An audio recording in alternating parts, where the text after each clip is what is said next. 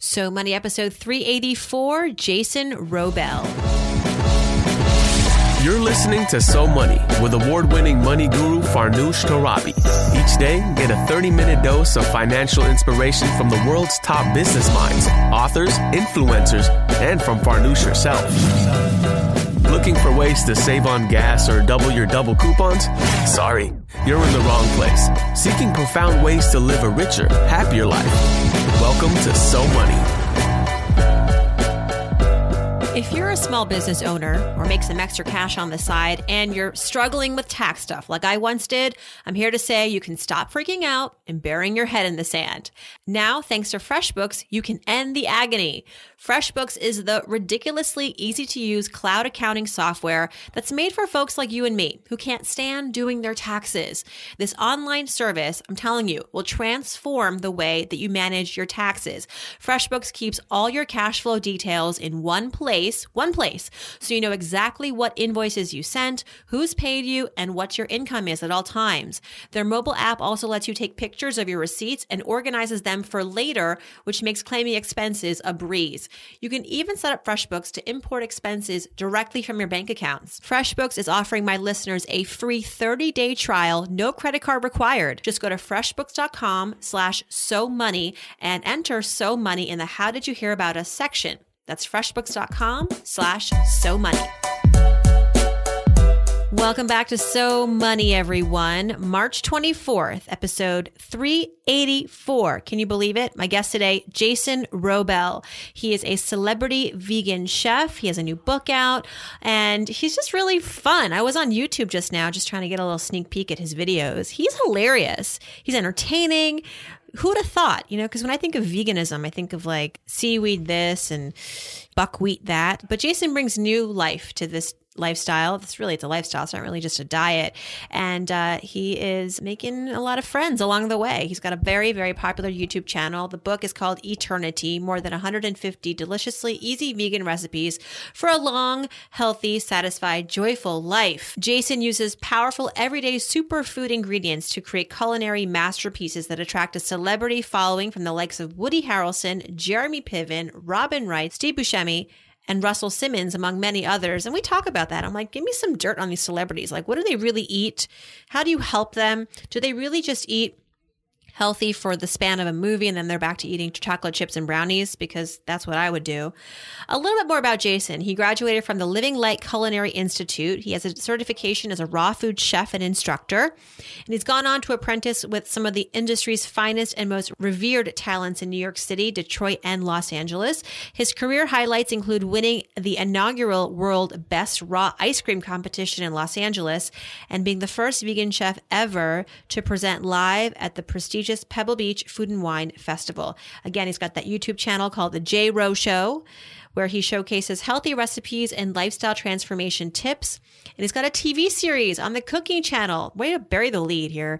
How to Live to 100 is the show. It's the first prime time vegan cooking series in TV history. So with Jason, we talk about obviously some of the celebrity dish. We talk about how he built his career after some failure in the beginning. And I was really impressed with his YouTube channel. And I wondered, you know, how long did it take you with YouTube, the, the consistency there in order to kind of get noticed? And uh, it wasn't overnight. Here is Jason Wrobel. Jason Wrobel, welcome to So Money, my first vegan celebrity chef. I'm really excited to pick your brain, share your expertise and your your awesomeness with my audience. Welcome to So Money. Thanks so much, Farnoosh. I'm very, very excited to be here today. It's it's definitely my most unique podcast interview so far. So far, we're only like two seconds in. I, am that's a compliment. It's only going to be downhill from here. Um, Jason, I was watching you on YouTube. You have this really entertaining, informative YouTube channel. Everybody go to YouTube, subscribe to Jason Wrobel. That starts with a W. The uh, W is silent. And you mentioned in one of your videos that your mom once told you that if you learn how to make food, you'll never be lonely. Yes. That's great that's advice. One of, the, one of the greatest nuggets of wisdom among many that my amazing mother has shared. Um, but it's been true. You know, food brings people together. It's a it's a bonding element of of our human culture, and I found that if you make it really good, people want to be around you all the time.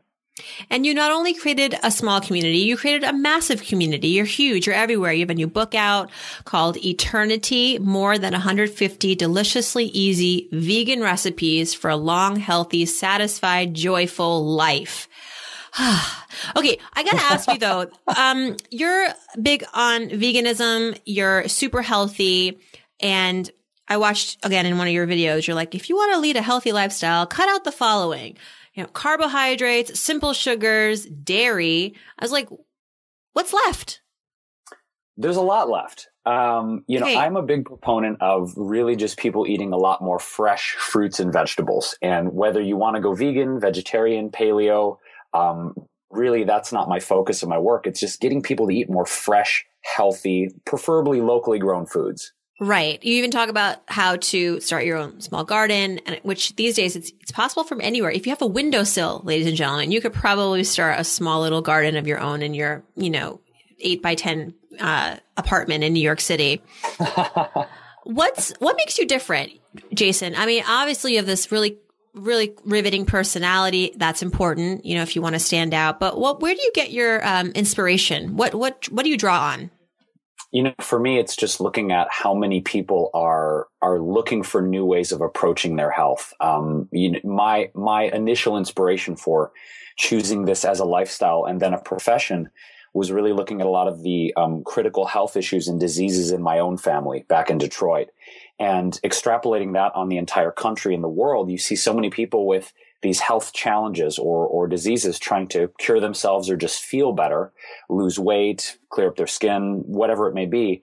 And I truly just felt that eating right and eating clean, eating healthy, plant-based foods was a great way to either stave off disease or just feel better every day. So my commitment is really to make this as fun as possible, make it as approachable and engaging as possible and again just get people experimenting with healthy foods in their own kitchens. Do you think that we can subside on a diet without meat? Um, some people say that for them protein from meat is survival. Like their body needs that. But is that just something that we tell ourselves or that our body is tricked into believing?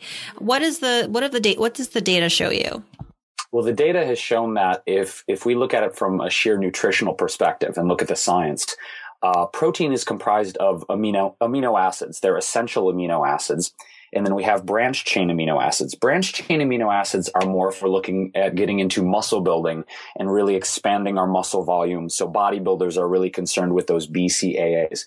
But if we look at protein, it's just getting your amino acids. So you can get your essential amino acids from animal products and also plant foods. There's no advantage to getting those amino acids from animal based products. And in fact, you know, if we look at how our meat consumption and animal agriculture is affecting our environment, our air quality, our water quality, it's getting to the point where probably in the next 30 to 50 years, I think collectively as a human race, we're going to be moving away from animal agriculture because it's just not a sustainable option for our environment anymore. Wow.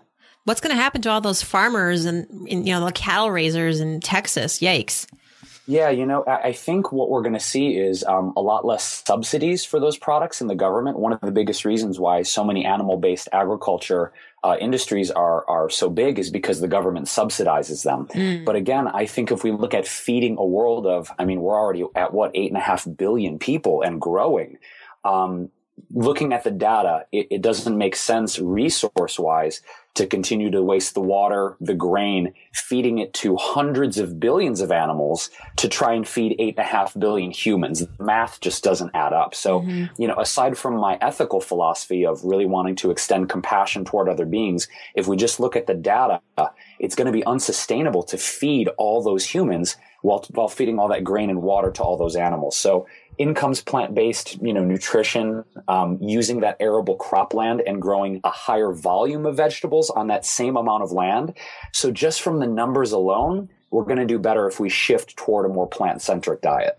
And I love that your recipes in your new book, Eaternity, it's not just wheatgrass shots and buckwheat granola. You've got chocolate avocado jungle peanut pudding. Yes, please. Spicy sweet potato tortilla soup and salted caramel waffle. So you really are feeding the zeitgeist here. Absolutely. You know, I think people want what they're familiar with. Um, most people love comfort foods. They love the pizzas and the pastas and the puddings and the ice creams. And I just want to meet people where they're at because I remember when I was starting out uh, nearly two decades ago, transitioning from a totally standard American diet to a plant based diet. I thought I don't I don't want this feeling of deprivation. I don't want to feel like I'm giving up things in order to be healthy. Like you said, I don't want to be living on wheatgrass shots and granola all day long. So my philosophy now is doing a healthier spin on those you know familiar comfort foods we all grew up with and some of those ethnic recipes and just making them healthier, but just as delicious. You have cooked for lots of celebrities. Um, what's your favorite part? Why do you like cooking for celebrities? Is there like something about that that's different than your day to day that that you can share? I mean, you've worked with Jeremy Piven. I love him from Entourage. Robin Wright, yeah. who's on obviously House of Cards. She's amazing and she's so healthy. Um, what, what can you give us? Just give us some dirt, dirt or juice or something. Like I just oh give boy. us, give us something that we can like go back and tell our friends about. Did you oh, know man. that Robin Wright eats lemongrass seaweed shots? Let's see. Before she dirt. wakes up in the morning? Um, I could probably give you the, the most, um, the most interesting dirt on on probably Woody Harrelson because I worked with him the longest. I worked okay. with him on, on, on two films. Um, you know, it, it's it's one of those interesting things where where I think overall people have this I- idea in their minds of these celebrities as being these I don't know superhumans. Like they're so much they're so much different than you and I, but they're really not. At the end of the day, you know what they really want is is um, you know, to feel a sense of, of safety and security in their lives. They want to feel good in their bodies. They want to do good at their jobs. And, you know, the interesting thing, this isn't really dirt, but working with Woody in particular, I saw the work ethic that he and a lot of these other actors that I've worked with have put in. And I think there's this perception, oh, you just show up on set and you, you get into character and you're done and you make millions of dollars. It's unbelievable the amount of hours and work they put in. I mean, it's inspiring to me the analysis of the script and running through lines and physically preparing their bodies. So one of the reasons I worked with Woody and some of the other people was conditioning, you know, physical conditioning of eating these raw foods and plant based foods to get them in good shape to, to prepare for certain roles. So um, it's not really dirt per, per se. It's just these actors work a lot harder, I think, than people give them credit for and it's amazing to watch that process. So, what did you feed him? was this for also for Hunger Games or ironically? It was actually it was actually right before Hunger Games. He did two films right before the the first Hunger Games. Um, we did uh, Friends uh, Friends with Benefits with Justin Timberlake and uh, Mila Kunis, and I also did an independent film with him called Rampart, where he played uh, he played a policeman with some pretty serious psychological issues and he wanted to um, really get a kind of a super ripped, toned look for that role. Um, so we wanted to do a lot of muscle conditioning. He was working with some strength and fitness coaches, but he wanted to do a high raw, almost a 90% raw vegan diet, which he eats that way anyway. What I helped him with was really dialing the superfood nutrition, um, really dialing in the fat burning foods, the brain power foods, helping him to stay not only energized, but super ripped and uh, he said work? he was in the best. Yeah, he said he was in the best shape of his life for that role. So mission accomplished. So then after the film, does he go back to eating brownies? Like how does how does he keep up with all that he's how does I mean seriously, I would I would just start eating I would just stick my face in potato chips like after that just cuz it's over and I can. Yeah, you know, it's interesting Farnoosh because I feel like not just celebrity clients but but other clients that I've worked with there's this sense of after they do it for a certain period of time, and I find kind of the magic window is between 21 and 30 days. Um, and interestingly enough, um, you know, success experts say that that's really a good window to to uh, form new habits and really get the synapses firing in the brain differently. So that 21 to 30 day window is when I've seen clients say, like, you know, I don't even I don't even crave French fries anymore. Like I'm not even craving pizza, mm-hmm. but that's through daily dedication. You know, that's like working out, eating right. And they find that if they go back and they put kind of the junk food back in their bodies, it doesn't make them feel good anymore mm. because we find that on a cellular level, on a chemical level, when we're eating healthier, our body actually is changing. So for me, you know, I've noticed even with my family, um, my mom's eating vegan now, my aunt, some cousins, they'll go back and they'll maybe try some of the junkier food and they're like, oh God, I was sick for three days. I just felt like crap. So your body really has that intuitive wisdom once you start feeding it healthier food. All right. So let's talk about money. Yes. How often does money come up in your day to day? Like, does it have, do clients ever, do you ever talk about money with clients? I'm sure you're not inexpensive, by the way. well, I guess that's relative. Um, money is, is obviously a, a huge driver for me because as an entrepreneur and someone who has been working as a professional chef for almost 11 years now, you you as an entrepreneur in general have to become very mindful of your money flow and where it's coming from. But even more so as someone who is providing a service, whether it's working with clients or whether I'm hosting the TV show, writing a book, it's learning how to really own your value and negotiate mindfully on your own behalf. And I've been blessed with really good managers and agents in my career, but nonetheless, really being mindful of my value in the marketplace and sticking to that value so that I can provide the best service I can for whatever client I'm working with. Money comes up all the time. So do you have a money mantra as you're negotiating, as you're building your, your, uh, your brand and your empire? Like what do you, what's a guiding financial philosophy of yours?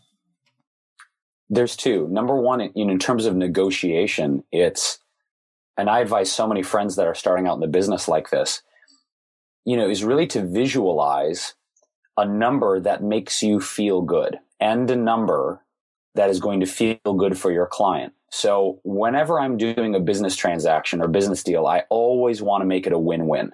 I always want the client to feel like they're getting a great value. I'm always trying to provide great value. But also at the end of the day, when I'm busting my butt and working as hard as I can to provide that value, when I go and lay my head down at night, what's going to make me feel like, ah, job well done. I gave it my all. I gave my heart and my passion and I've been rewarded for that. So really going into what's going to make you feel good as you're providing that great value. But in terms of my overall financial strategy right now, I, I have a mantra that I've written on my vision board. It says, earn more, spend less, pay off debt, invest the rest. Do you have debt?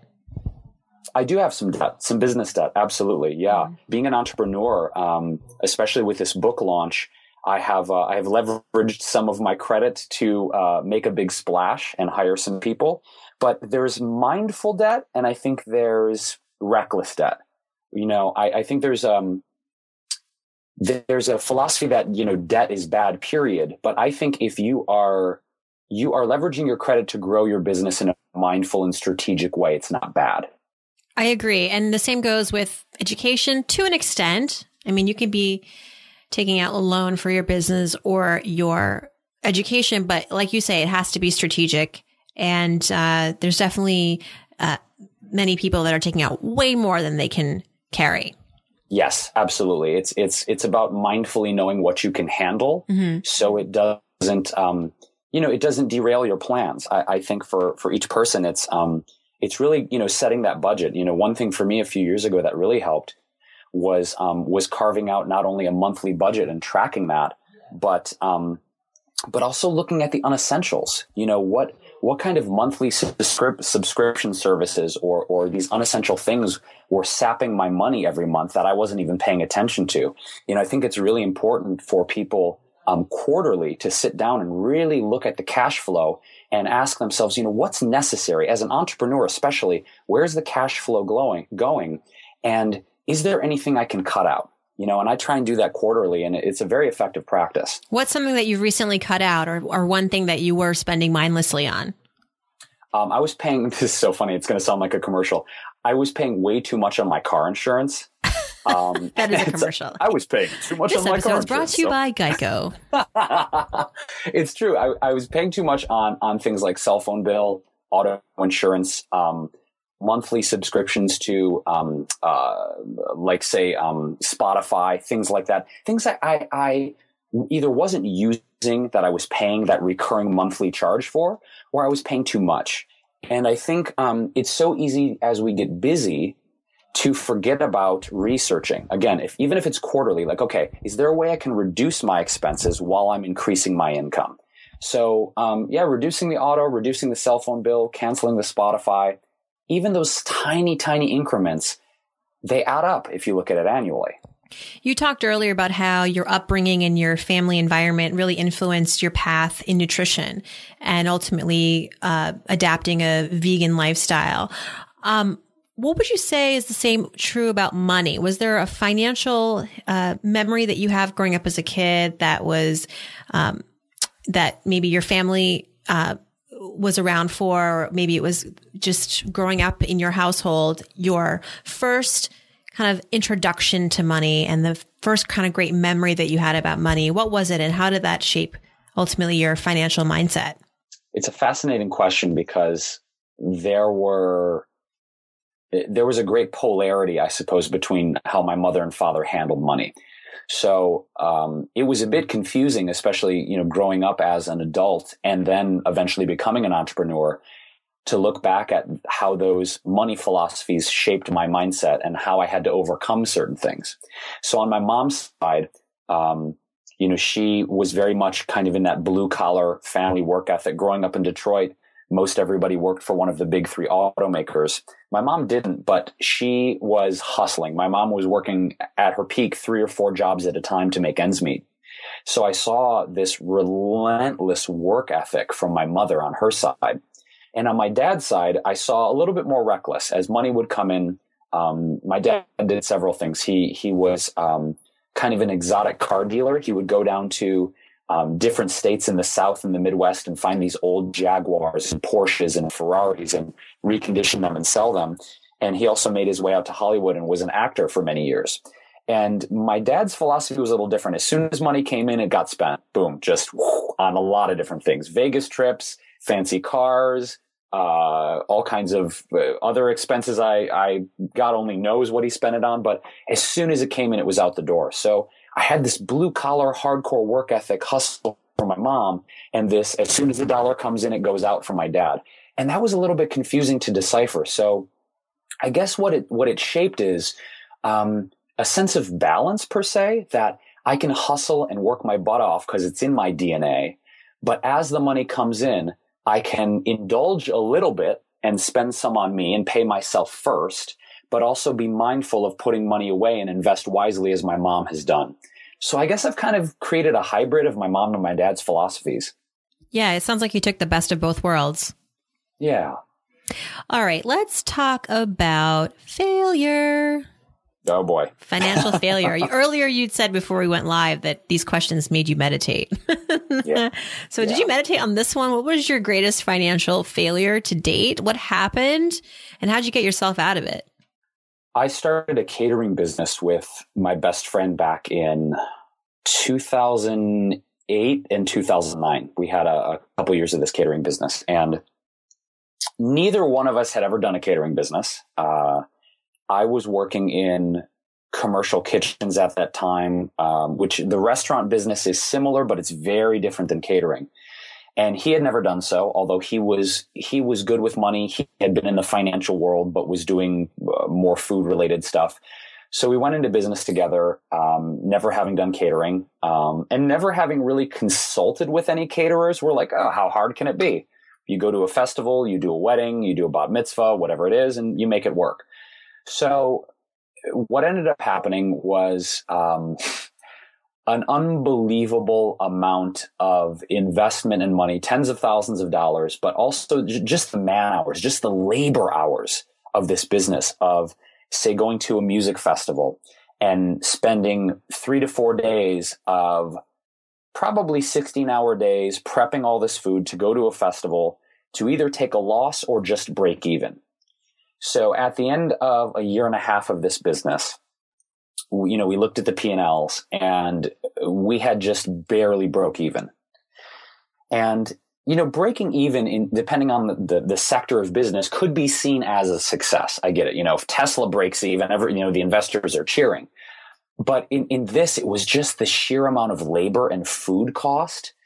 and then looking at a year and a half into the business going, Oh my God, we, we want to die. We're so tired. I mean, just, just brutally exhausted from this and feeling like, um, feeling like we didn't have any money to show for it after 18 months. And he kind of looked at me and I looked at him and we thought, mm, I don't really think this is working because our food costs are too high. The profit margins are slim, even in the food business, whatever sector it is. You know, if you're dealing with organic foods and, and, and really nutritious foods, your food costs are incredibly through the roof. So, um, that left us with not a lot of savings left. I remember being very close to zero and I actually had to take a, uh, a nine to five gig for about six months to replenish my financial resources, and then wow. you know kind of reset my base. And um, at that time is really when I launched into after that six month nine to five gig, launching into celebrity personal chefing, and uh, and I've never looked back. Well, so maybe it was meant to be.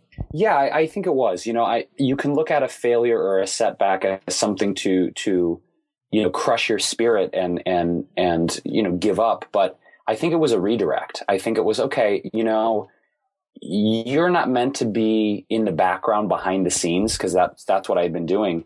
You know, so I took this nine to five to kind of replenish my financial reserves, but that was only a six month temporary thing. At the end of that six months, I got a call from, you know, Jeremy Piven and Woody Harrelson, and that set me off on the celebrity chefing track. And, you know, since then, that was, um, that was mid 2010. Uh, I've never looked back in the, in the past six years. So it was they, just, yeah. It, it, was just a redirect from the universe, you know?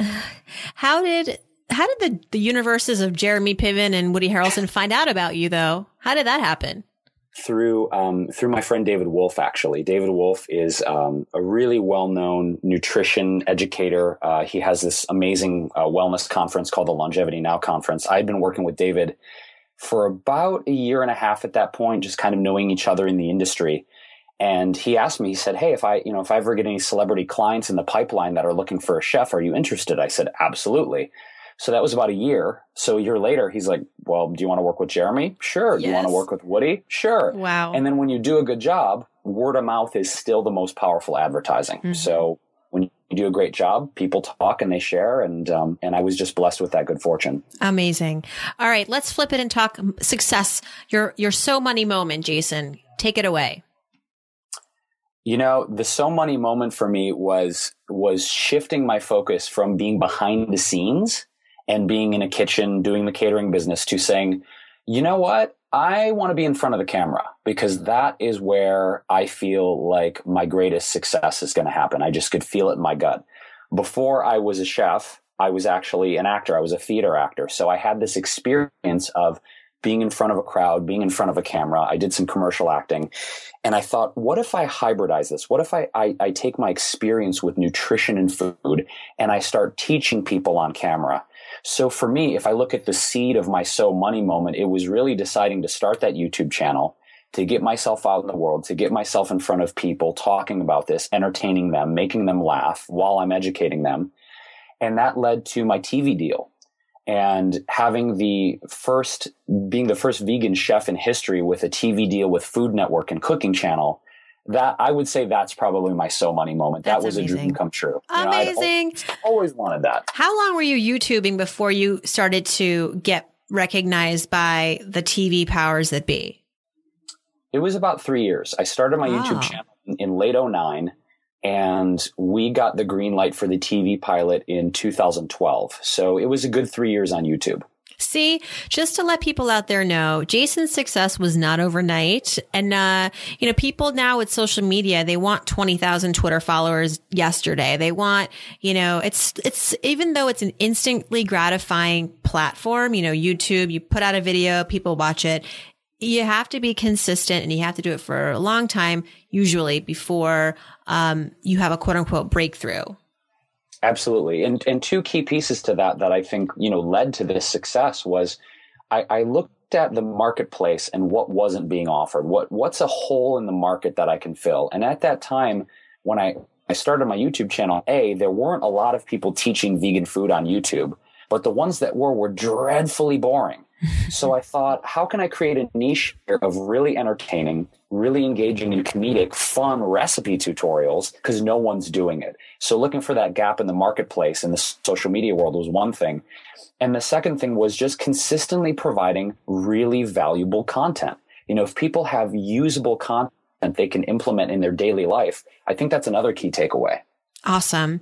You're inspiring me. I'm like, maybe I should take this podcast and do like a daily I mean, gosh, I'm busy enough as it is. What am I thinking? if I could just clone myself. Do you ever want, do you ever hope you could clone yourself? But not really, but you know. No, all the time, actually. I really do. I really do. And actually, like, could I clone myself? But would we work well together? Yeah. I don't know. I think I would hate me. Yeah. I would, I would, I would ugh, gosh. Uh, alrighty. Habits.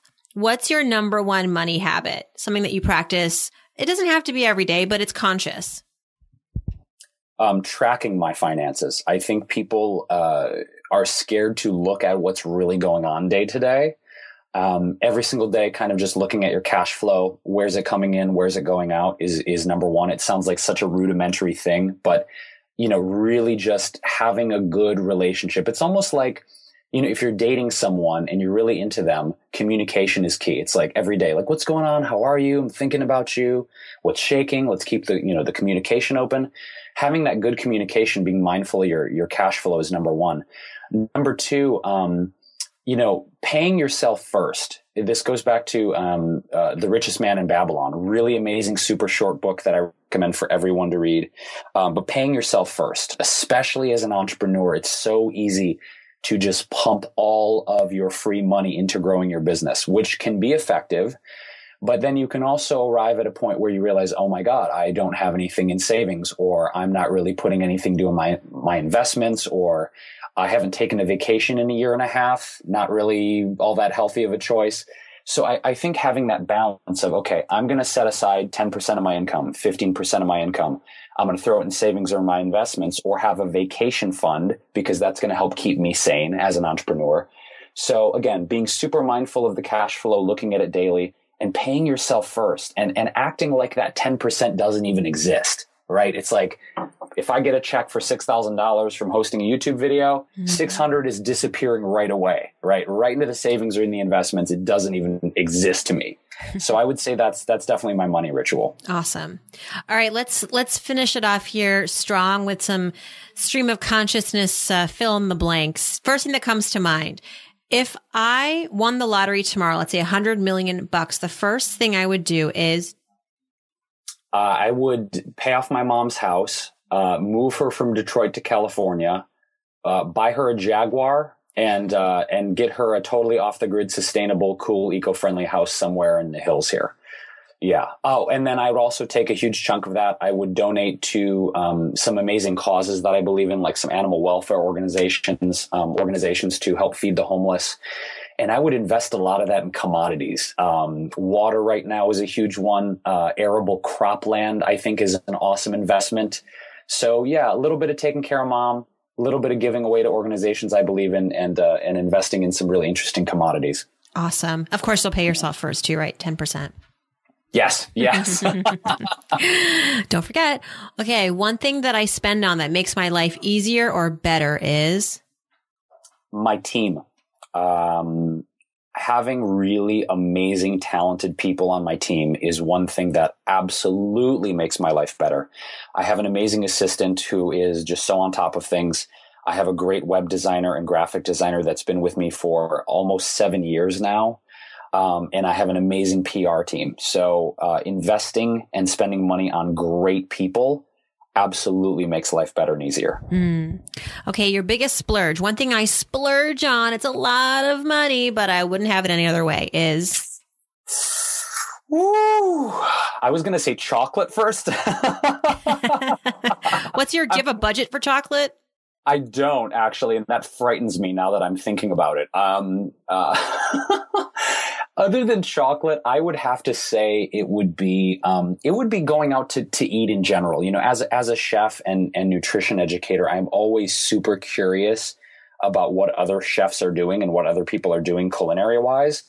So I would have to say the biggest guilty pleasure is just going out to eat because I love the creative experience of seeing what these other artists are doing. And honestly, that's probably the biggest part of my monthly budget that I'm trying to reel in because some month it's like, oh, you went out to eat a little too much this month. So that's probably my number one guilty pleasure. All right. One thing I wish I had learned about money growing up is mm. when you when you are fully aligned with your gifts and your talents and you are giving great value to people, the money is going to naturally flow in. Um, and also, um, I would say start saving a lot earlier, start investing a lot earlier because the power of compound interest cannot be denied. Yes, yes. Who knew about compound interest when they were growing up? I mean, really? Yeah, but man, if someone had told me earlier, I, oh God, it's not oh, sexy. God. And honestly, I I think in you know wouldn't it have been great if we all got personal finance lessons like that growing up. Sure, but would it really move the needle? I don't know because I learned a lot of things when I was little that I didn't apply that I wish I had. You know, it's one of those things that until you experience it in your own life, until you feel the pain, until you are faced with the decision for real. Um, it doesn't really sink in. Um, not to underestimate or, or, uh, you know, say that we aren't capable of taking that advice and running with it at age 12. But I just think that there's other things that you'd want to do, like go play with your friends. I think it's also a personality too. Like I definitely know people who, who are saving since they were 10 or 12 because that's what they like to do. It's a personality driven thing as well. I think you're right about that for sure. I, I think no, it's always good to look back and in hindsight, right? Um, but I think had I had that nugget, maybe had it framed right, like if you start saving at 18 and you put this percentage in for the rest of your adult life, you're going to end up with this. I yeah, it, show me the end picture. Yes, yeah. exactly. What's the end goal? And if had someone, if someone had done that, I think I would have been much more motivated. True. All right. When I donate, I like to give to blank because when I donate money, I love to give to um, causes or uh, businesses or Kickstarters that I believe in, that I feel are aligned with my highest values. So if that's a, a nonprofit organization, as I mentioned, that is helping to create uh, more compassion and welfare for animals, or helping to clean up the environment, or um, support homeless people with um, getting off their feet and and creating more actionable steps to create a better life for themselves. Um, I like to give to those because I feel like they're creating a, a palpable difference in the lives of, of the planet, um, the, the people on this planet, rather, um, animal life and the environment. So if it's aligned with my values, I, I definitely put my money there when I donate. Right on. And last but not least, I'm Jason Wrobel. I'm so money because. Because I am making the world a better place. Yes. One uh, delicious vegan chocolate covered kale chip at a time. they are quite delicious. Yeah. Anything with chocolate on it. I mean, someone put chocolate on foie gras over this, this past weekend. I was at Tim Love's restaurant in Austin. Um, he is not vegan, uh, to Clearly, say the least. Yeah. But he was like, everybody try some uh, chocolate covered foie gras ice cream. And I was like, no, thank you. I'm good. Most um, things are better with chocolate. Most though. things are better so. with chocolate. Uh, Jason, thank you so much, everyone. The book is called Eaternity. More than 150 deliciously easy vegan recipes for a long, healthy, satisfied, joyful life that is also so money. I'm going to add those that last phrase to your subtitle. Thank you so much for joining us. My pleasure, Farnoosh. Thanks for having me today. That's a wrap. If you'd like to learn more about Jason, his website is jasonwrobel.com. That's W R O B E L. He's also on Twitter at Jason Wrobel. All of this information back at SoMoneyPodcast.com, where you can grab the transcript and the audio and the uh, comments from this episode and all previous episodes. P.S. Follow the Leader is now airing on April 6th at 10 p.m. Eastern Pacific, not the 23rd, which was earlier this week. We changed the date. Stay tuned for that. It's going to change your life. Really, it changed mine. CNBC, primetime, 10 p.m. Eastern Pacific, April 6th. Check it out. And in the meantime, stay here with So Money. We got lots more in store for you. And between now and the next day, I hope your day is so money.